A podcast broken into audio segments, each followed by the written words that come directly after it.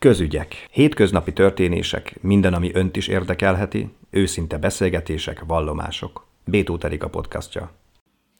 Vas Albert, karácsonyi vers.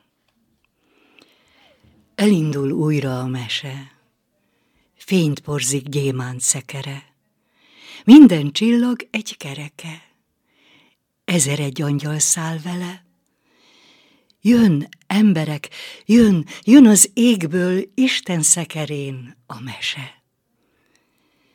Karácsony készül emberek. Szépek és tiszták legyetek. Súroljátok föl lelketek, csillogtassátok kedvetek, legyetek újra gyermekek, hogy emberek lehessetek.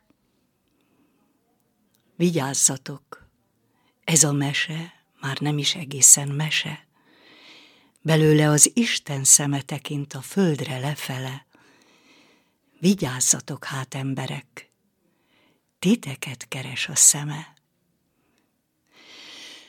Olyan jó néha angyalt lesni, és angyalt lesve a csillagok közt Isten szekerét megkeresni. Ünneplőben elébe menni, mesék tavában megferedni, s mesék tavában mélyen, mélyen ezt a világot elfeledni. Mert rút a világ fekete, vak gyűlölettől fekete, vak, mint az emberek szeme, az égig sem látnak vele, pedig az égből lefele porzik már Isten szekere. Minden csillag egy kereke, ezer egy angyal száll vele, az Isten maga száll vele, és csillagtükröt nyújt felénk, mesetükröt a keze.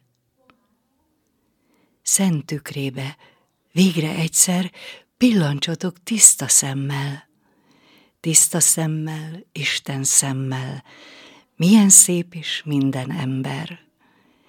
Minden ember szépségtenger, és mint a tenger csillag szemmel, tele vagytok szeretettel.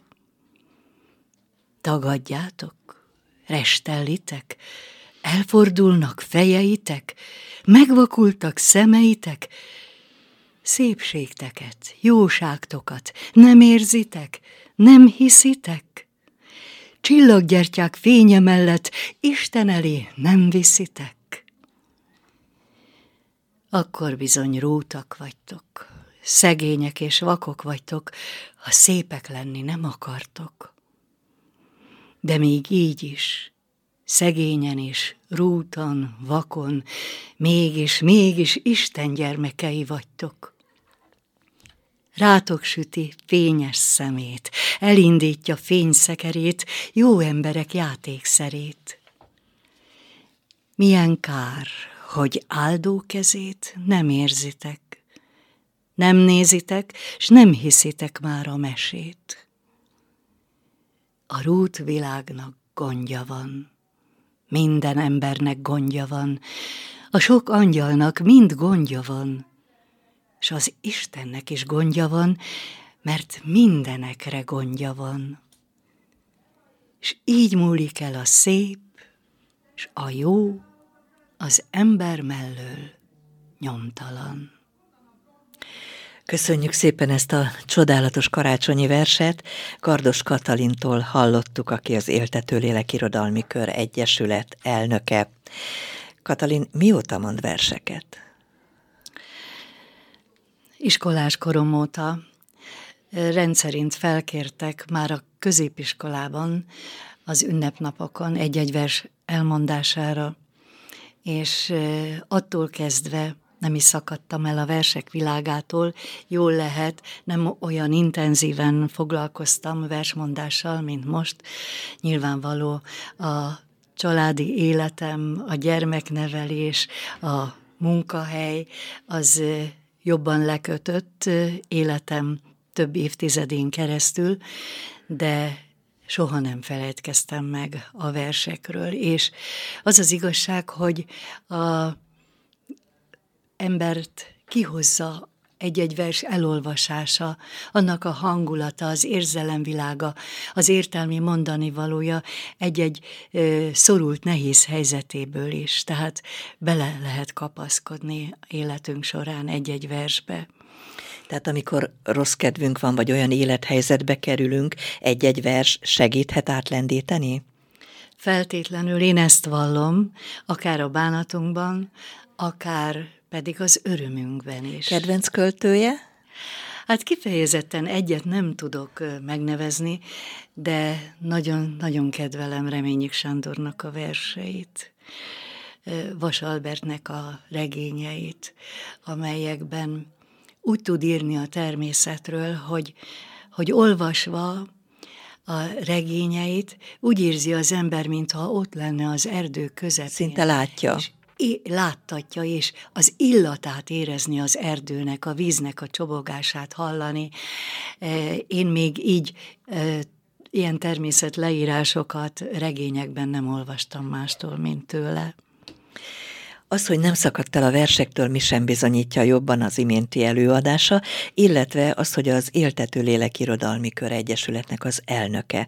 Kicsit meséljen nekünk erről az Egyesületről. Mikor jött létre, és hát milyen célból?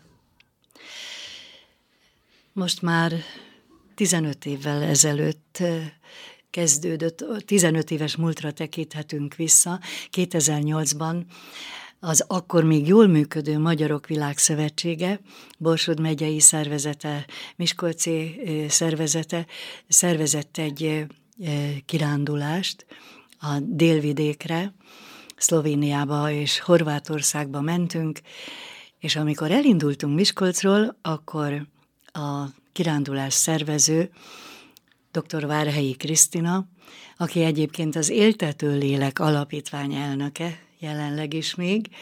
De az Éltető Lélek Irodalmi Kör Egyesület és az Éltető Lélek Alapítvány testvérek? Ö, mindjárt kiderül az elmondásomból. Igen. Egy tőről fakadunk, hogy így mondjam.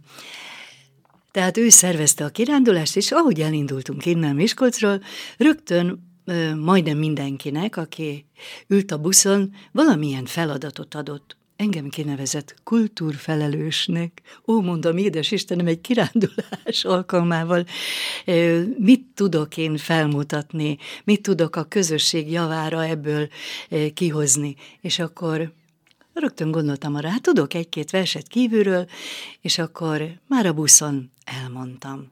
És akkor lám, mások is csatlakoztak hozzá, voltak közöttünk olyanok, akik szintén kedvelték a verseket, és tudtak kívülről verseket. Volt egy drámapedagógus, úgyhogy végül, na hát meg népdalokat énekeltünk, és arra gondoltam, hogy akkor a kirándulás végére összeállítunk egy műsort, egy irodalmi verses, irodalmi műsort, Csurgon a református kollégiumban szálltunk meg, és ott a, a kollégiumnak az udvarán van egy amfiteátrum, és akkor ott tartottuk meg az előadást. Hát a végén felállt a közönségünk, és úgy tapsoltak nekünk, és akkor eldöntöttük, hogy nem hagyjuk abba, hanem folytatjuk hazatérve Miskolcon. Hiszen és ha ilyen sikerük volt, úgy, hogy akkor álltak össze, nem ismerték egymást, nem voltak próbák, akkor gondolom most ö, óriási sikerük van, amikor próbák előzik meg az előadásaikat. Igen, hát az elmúlt évtizedek során nagyon sok teltházas előadásunk volt, de visszatérve még aztán a... Igen, tehát megjöttek Miskolcra? Megjöttünk Miskolcra, és aki szervezte a kirándulást, dr. Várhelyi Krisztina, neki volt egy alapítványa, ez az Éltető Lélek alapítvány, és ő e, az alapítvány keretén belül ő irányította az irodalmi körnek a fellépéseit, a szerepléseit. Ezek azért rendszerint, rendszerint egyházi alkalmakhoz kötődtek, eleinte, de rögtön az első évben már a Miskolci Nemzeti Színházban minden hónapban van egy versszínház, és versszínházi előadás, versek között, egy óra versek között ez a címe, és rögtön bekérezkedett oda, és, és ott is bemutattunk egy műsort ennek keretében. Na, aztán később az Irodalmi Kör Egyesület tagsága egy kicsit megbomlott, voltak, akik kiléptek, lettek új tagjaink, Krisztina lemondott a irodalmi kör vezetéséről, de egyébként még ő jegyeztette be egyesületnek. Tehát így leváltunk az alapítvány ról, és egy különálló irodalmi kör egyesület lettünk, hogy pályázni tudjunk, hogy legyen lehetőségünk arra, hogy, hogy az előadásaink megszervezéséhez, előadásához megteremtsük a pénzügyi feltételeket. És arra nem gondolkodtak, vagy abban nem gondolkodtak, hogy nevet is változtatnak? Tehát, hogy nem éltető lélekirodalmi kör egyesület lesznek, hanem nem tudom, valami más. Egyrészt azért nem gondoltunk rá, bár ez felmerült, éppen az alapítvány kérte tőlünk, hogy egy másik nevet válasszunk, de mi arra gondoltunk, hogy minket már így ismertek meg, ezzel a névvel ismertek meg, és akkor most egy másik névvel újra megteremteni a mi közönségünket, mert valljuk be őszintén, hogy a a versek, a versek hallgatása, a vers mondása, a versek iránti érdeklődők, azok egy szűk réteg, ez egy, nem egy, egy általános művészeti ág, hanem ez, ez egy, ez egy hát az ez iránt érdeklődőknek egy szűk rétege. Na most ezen belül nekünk szinte törzsközönségünk alakult ki ez idő Korosztályt alatt. illetően kik azok, akik ilyen verskedvelők? 呃。Úgy változó, átlagban. változó, sőt a tagjaink között is nagyon sokszor előfordultak, meg most is vannak fiatalok, de nagyon sokszor diákokat is bevonzottunk, és hát de az a helyzet, ugye a diákok elvégzik itt a tanulmányaikat Miskolcon, és akkor Elmennek. kikerülnek. Tehát nagyon nehéz őket becserkészni, de főleg itt tartani őket. Mert vannak olyan fiatalok a tagjaink közül, akik színművészetire járnak azóta, magánének szakon végeztek a Miskolci Egyetem zeneművészeti karán, tehát kifejezetten művészi pályát választottak, és, és nálunk kezdtek, vagy népdalénekesünk, és aki külföldön tanít azóta, elvégezte a, a külföldi egyetemet, és, és a világ minden, nagyon sok nemzetének a népdalkincsével megismerkedett, és azóta már ő is tanít. Milyen időközönként találkoznak? Rendszeresen, tehát heti rendszerességgel mostanában nem tartunk próbákat, mert a, a, ugye jött a Covid járvány, akkor akkor mi is beszorultunk a saját lakásunkba, de az idő alatt is készítettünk két videó, versvideót készítettünk a Covid járvány idején, és az egyik az, egyik az Tollas Tibor verseiből készült, aki Tollas Tibor itt született Borsodaba, Zemplén megyében, Nagybarcán, és az ő verseiből állítottunk össze a, egy, a Covid-járvány idején egy műsort, egy versvideót, amit a Putnoki Televízió és a Putnok és térségében a televízió hálózathoz tartozó településeken eh, vetítettek, leadtak, adásba került. És, és egy karácsonyi műsorunk is van versvideó összeállításban. Tehát volt olyan évünk, hogy 50 körüli volt az előadásunk száma, és akkor heti rendszerességgel találkoztunk a próbákon. Tehát a Covid, ezt úgy, úgy egyrészt a Covid, másrészt pedig Miskolcon a Művészetek, Művészetek Háza kávézójában volt a törzshelyünk. Az előadásaink javát ott tartottuk rendszeresen szinte havi vagy két havontai rendszerességgel, és ott alakult ki egy törzsközösségünk, teltházas előadásaink voltak, sokszor pótszékeket kellett behozni. Jegyeket Igen, nem? kell vásárolni az önök előadására? Nem, nem teljesen ingyenesek Ingyenes. az előadásaink, és adományokat is nem a saját magunk javára gyűjtünk, hanem voltak jótékonysági előadásaink, de visszatérve még arra, hogy, hogy a Művészetek Háza kávézójában is aztán megszakadt ez a, ez a fellépési sorozatunk, ez a lehetőség. Ugye itt is volt az a legutóbbi önkormányzati választáskor a kulturális intézményekben is minden megváltozott, a feltételek megváltoztak, és arra viszont nincs elegendő anyagi forrásunk, még ez idáig, hogy mi terembérleti díjat fizessünk nem kevés összegben. Úgyhogy itt jelenleg most a a művészetek háza kávézójában nem szoktunk fellépni, hanem meghívásoknak teszünk eleget, irodalmi, történelmi évfordulókra, és hát az egyházi ünnepek alkalmával. Vagy, vagy például legutóbb a, a lelki segélyszolgálatosok találkozóján adtunk egy műsort. Nyilván olyan verseket választottunk, amelyek mind az ő munkájukkal, az ő, én inkább szolgálatnak mondanám, amit ők végeznek, eh, ahhoz ahhoz azt erősíti. És eh, itt volt Miskolcon egy, egy eh, regionális konferenciájuk, és ebből az alkalomból meghívtak bennünket. Vagy legutóbb például az Arszakra Fesztivál Miskolci talán tíznapos rendezvénysorozatában is volt egy műsorunk, egy, egy nagy... Gondolom egy ilyen békét hirdető, hiszen a fesztiválnak ez volt a mottója. Hát békét és, és átváltozás, ez volt a címe. Azért választottuk Pilinszkinek az egyik verse, az Átváltozás című verse lett a címadója ennek a műsorunknak, ennek az összeállításnak, mert hát az, amikor eljutunk arra, hogy felismerjük az Isten jóságát, szeretetét, mindenhatóságát, hogyha eljutunk ehhez, akkor milyen átváltozáson megy keresztül az egyén, a személyiségünk, a jellemünk, mennyire megváltozik, és, és e, ezt egészítettük ki a békéről szóló versekkel, mert, mert hát e, ez volt a Arszakra Fesztivál mottója ebben az évben, és hát ugye nagyon-nagyon de minden időben, mert ha visszatekintünk a történelemre, mindig volt, valahol mindig voltak háborúk, de hát most nagyon közel hozzánk, a mi hazánkhoz és a mi nemzettársainkat is érintő háborúról van szó. Ahogy hallgatom önt, úgy ö, fokozatosan alakul ki bennem, hogy talán milyen értékrendje van az Egyesületnek. Tékonysági eseményeken vesznek részt. Ez milyen indítatás? voltunk, tartottunk jótékonysági előadást, teljesen önállóan szerveztük.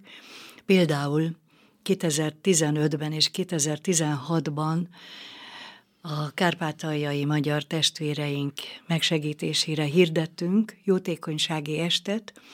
Ugye 2014-ben éleződött ki, kezdődött el a, az orosz-ukrán konfliktus ami ugye háborúhoz vezetett azóta, és 2014-ben akkor ugye Ukrajnában a kárpátaljai magyarságot is érintve 3%-os infláció volt, és nagyon-nagyon nehéz helyzetbe kerültek, azóta pedig ugye tudjuk, hogy egyáltalán a nemzeti megmaradásuk is veszélybe került, az oktatási intézményekben már nem lehet magyarul beszélni, stb. Tudjuk a híradásokból a részleteket. Na és akkor Méghozzá itt Miskolcon a Művészetek Háza nagy termébe hirdettük meg ezt a jótékonysági előadást, és hívtunk Kárpátaljáról, meghívtuk, az első évben meghívtuk Vári Fábián László, azóta Kossuth Díjas költőt. Itt volt Dubka György, aki a gulák kutatásban nagyon-nagyon elkötelezett, de mind a ketten a kárpátai magyar kultúra vezér egyéniségei. És elhívtuk például Verbőcről a Verbőci református lelkészt és családját. Ők eljöttek személyesen, sőt egy olyan gyülekezeti tagukat is, családjukat is elhoztak, akinek a férje meghalt a, a konfliktus helyzetben már akkor. Úgyhogy hogy Ebben a két esztendőben közel egy millió forint adományt gyűjtöttünk össze, amit személyesen vittünk el, és ott az irodalmi körrel a református egyháznak, a katolikus egyháznak adtuk át a az adományokat. Nyilvánvaló, hogy ők tudják, hogy kik a legszá- legrászorultabbak, és így jutottak el egyénekhez, családokhoz ezek a, az adományok, a segítségnyújtásunk. És több városban, több gyülekezetben így műsort adtunk elő, tehát tulajdonképpen azóta is megvannak ezek a kapcsolatok. kapcsolatok. Igen, igen, igen, de itt volt a Miskolci salakmotoros, fiatal salakmotoros versenyző, aki talán tavaly vagy két évvel ezelőtt hunyt el, nem tudom. Nevét. Pap Zsolt, aki lebénult. Pap, Pap Zsolt fiatal korában salakmotor versenyző volt, és olyan baleset érte, hogy élete végéig tolókocsiban és hát mozgásképtelenül élte le az életét, és az ő javára is tartottunk például jótékonysági estet, de nagyon sokszor voltunk idősek otthonában, nem csak itt Miskolcon, hanem, hanem más településeken is. Hogyan döntik azt el, hogy kiknek segítenek mondjuk ilyen jótékonysági előadásokkal? Hát egyrészt megszólítanak bennünket például, hogy idősek otthonába elmennénk-e. Hát természetes, hogy, hogy ezekre nyitottak vagyunk, és mindig teljesítjük ezeket a kéréseket.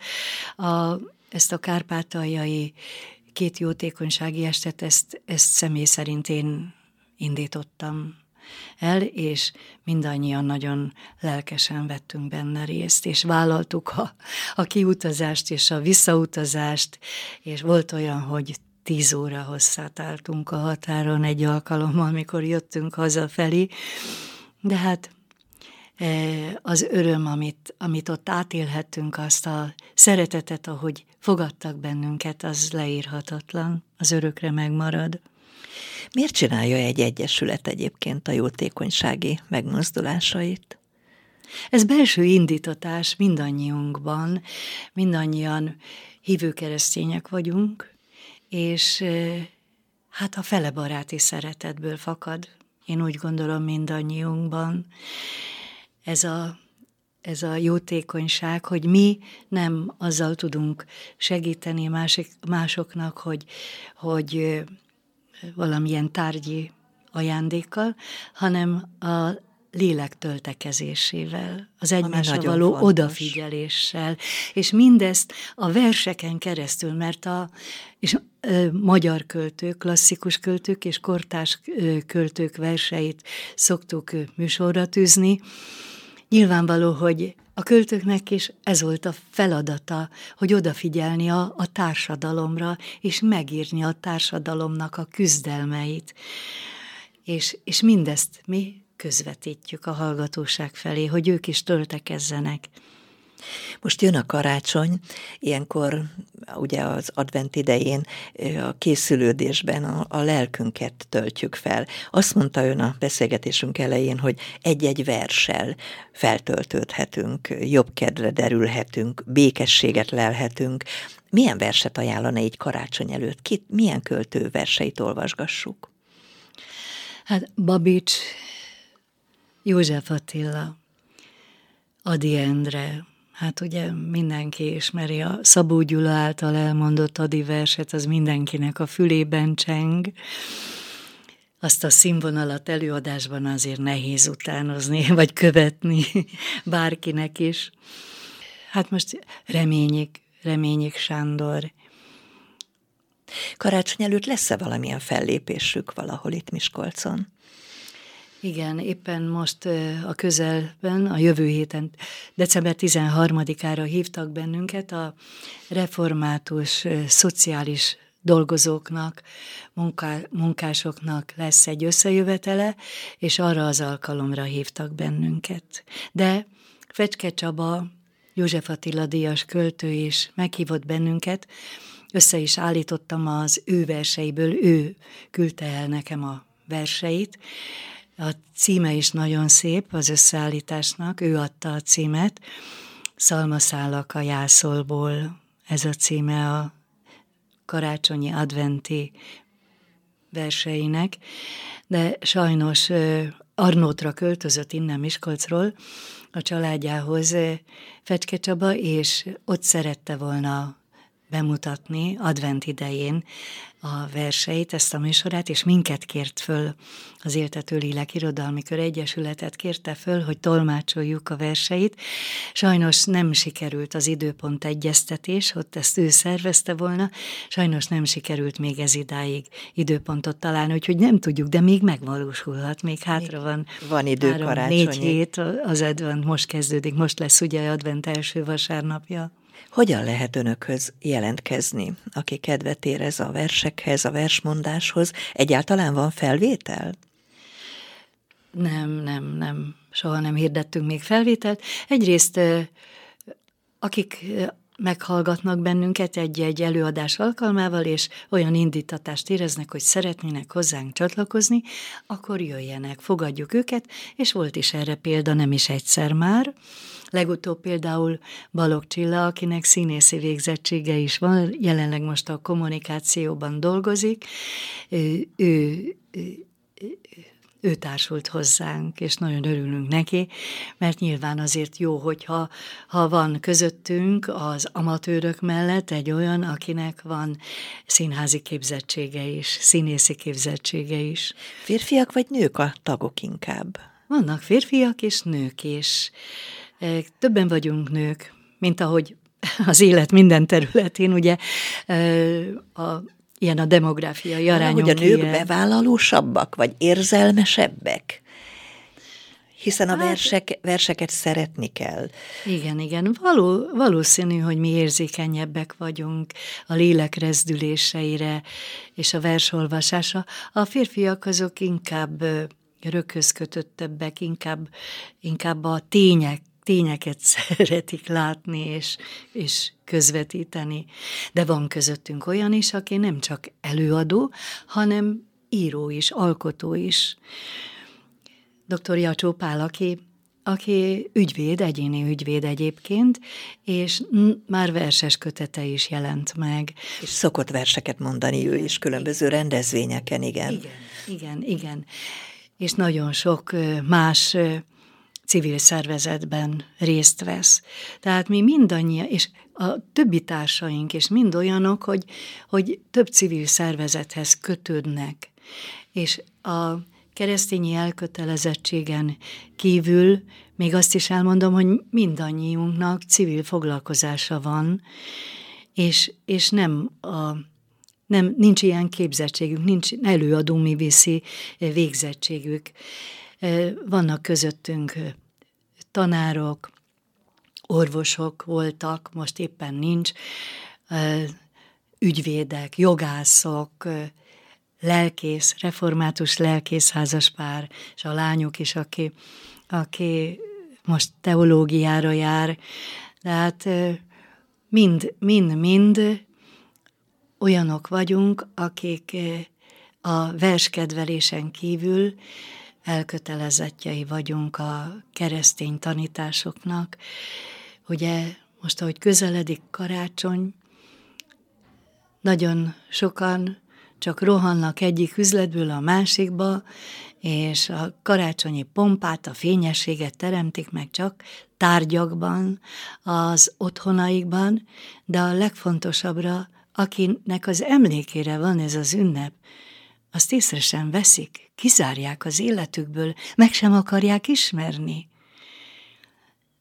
Jézus, aki karácsony ünnepén őre emlékezünk, az ő születésére, az eljövetelére várunk, az előtte lévőn négy adventi vasárnapon meggyújtjuk a gyertyákat, és, és a gyertyák összfényessége majd karácsonykor az ő születését hirdeti, hogy eljött közénk a megváltó, aki, aki a tanításaival mind a jóságra, a szeretetre, az igazságra, a békességre, a türelemre, és hát sorolhatnám a lélek gyümölcseit, erre tanított minket, és erre kellene támaszkodnunk.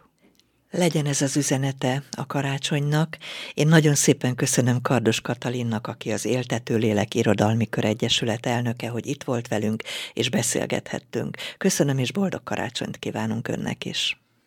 Köszönöm szépen.